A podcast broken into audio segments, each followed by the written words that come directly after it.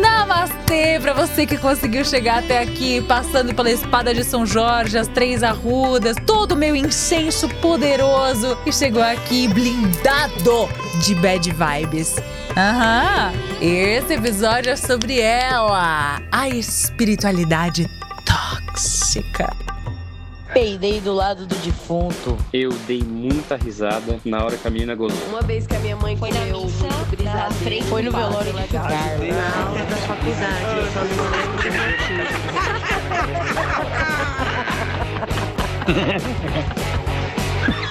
Ah, mas eu ri fazer o quê? Aê, seja muito bem-vindo ao Mais Eu Ri, eu sou a Camila Masri, se inscreve aí no canal e bora pras namastretas. Olha, isso aqui é basicamente um desabafo. Eu não aguento mais gastar com reiki, passe, curso de cabala, monte de colar, incenso, óleo essencial, difusor, tapete de yoga, tarô, cristal de tudo quanto é jeito, os cremes, sabe? Uns balangandã. Olha, eu não aguento mais. Tem horas que eu simplesmente quero olhar e mandar todo mundo tomar no meio do olho do cu. Admiro muito você por ser uma pessoa elegante. Sabe, mandar pra casa do caralho? Que tem horas que nada, nada consegue resumir esse sentimento. Por exemplo, quando você mete o dedinho numa quina. Não vai xingar? E faz o que com esse sentimento reprimido, gente? Vira câncer depois. Tem que xingar sim, botar pra fora, expurgar. Sabe? Ai, puta que pariu! Aliás, tem uma série da Netflix só sobre essa arte do xingamento, essa coisa maravilhosa que tem benefícios psicológicos, fisiológicos, inclusive. Tá tudo lá. E também tem um episódio inteirinho do Mais Eu Ri nas plataformas de podcast da primeira temporada, é claro, que foi lançado antes desse documentário da Netflix, que é com Nicolas Cage, então chupa Nicolas Cage. Toda Nicolas Cagezinha. Esse story aqui eu fiz só pra me aparecer, já que eu tô Nicolas Cagezinho. Isso aqui no Brasil pode parecer feio, mas na Irlanda do Norte eu sou ídolo.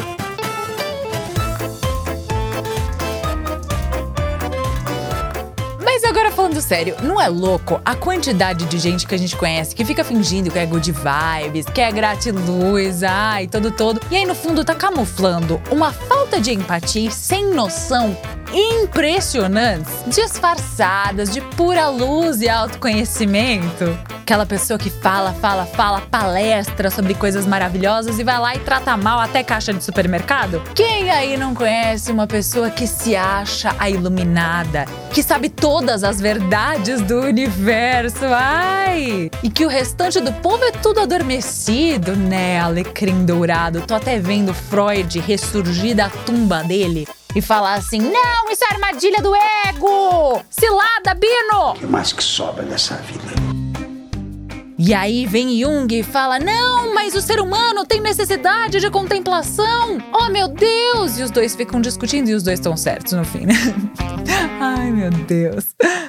Ainda mais nessa época em que tá todo mundo raivoso, que o mundo tá polarizado, que tá todo mundo brigando. Aí que cresce o movimento hashtag gratiluz, né? Será que as pessoas usam isso ainda? Hashtag gratiluz é cringe, né? É muito mais cringe do que tomar café da manhã. Pelo amor de Deus. Geração Z, me ajuda. Pega teu Nescau aí, pega teu Todd com canudinho e vamos lá. Espiritualidade ajuda? Claro! Tem gente que vive muito bem sem ela? Também. Agora, eu acredito que tem um tipo de espiritualidade que é tipo uma espiritualidade placebo. Meio de fachada, assim, sabe? Que é só rezar lá 10 Ave Maria, meter cristal na casa inteira, se entupir de arruda, incenso, óleo essencial, passe. E aí, pronto, se livrou de todos os problemas, né? Não tem que fazer mais nada. É ou não é? Isso tudo faz super bem, super bem. Claro, eu sei que faz super bem. A minha casa parece que explodiu um encontro espiritual das nações. Tem Buda, Iemanjá, tem Nossa Senhora.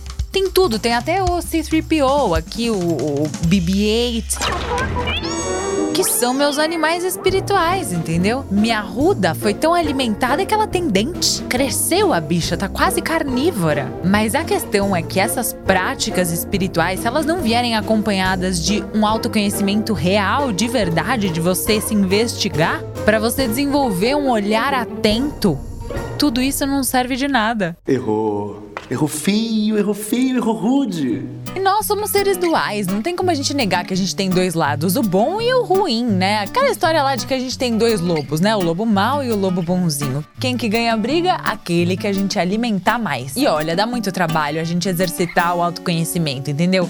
O processo é longo, dói pra caramba no meio do caminho. Eu que faço terapia há 15 anos, tem sempre uma coisinha lá pra cavucar, sabe? A Samara pra sair do poço. E não dá pra fazer isso sem a gente encarar o nosso lado obscuro, a nossa sombra, aquela coisa que a gente não gosta muito, mas é o que tem que trabalhar. Inclusive a religião, a espiritualidade pressupõe que a gente tem alguma coisa pra trabalhar. E não dá pra não olhar pra isso também, porque uma hora o negócio vai acumulando, vira um câncer. Ou a bomba estoura lá na frente, fica insuportável. Tem que olhar pra gente e pro outro.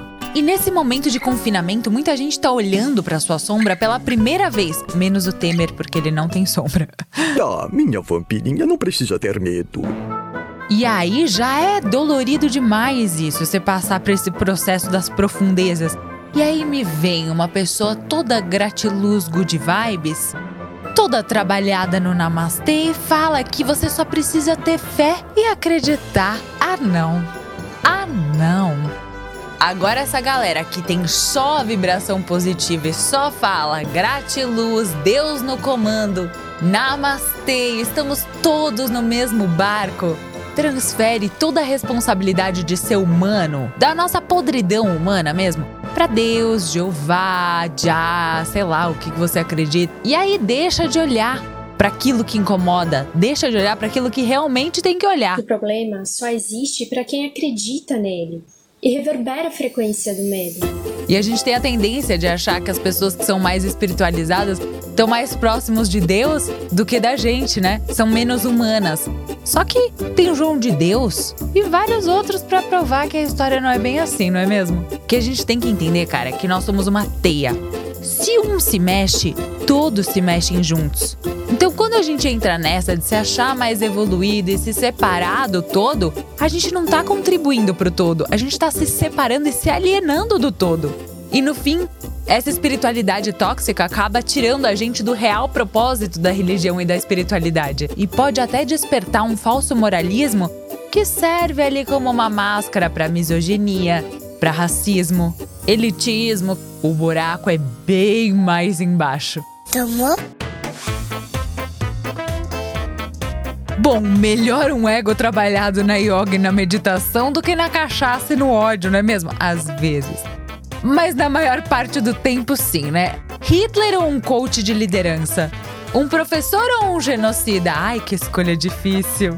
Ai, mas tá procurando pelo em ovo. A gente pode achar aspectos negativos em qualquer coisa. Pode, com certeza pode. Mas a gente tem que parar de olhar para coisas que incomodam a gente só porque incomodam a gente. Despolitizar completamente a vida, negar o sofrimento dos outros, as desigualdades, acreditar numa meritocracia do bem-estar e achar que tudo que causa raiva e frustração vai embora com a nossa mudança energética e quando for substituído por amor e flores? Será que essa não é uma forma ingênua da gente olhar para as coisas? Uma forma de tapar o sol ali meio com a peneira?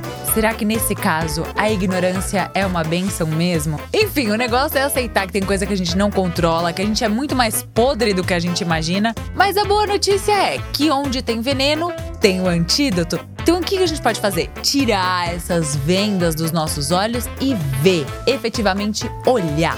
A gente tirar os olhos do céu, porque quem olha só pro céu, uma hora tropeça e cai. Ei, olha pra frente, cara. A gente precisa abaixar o nosso nariz do céu para olhar o entorno e para a gente também poder ser visto. E aí, quem sabe, no momento que a gente cair, poder ser salvo de verdade.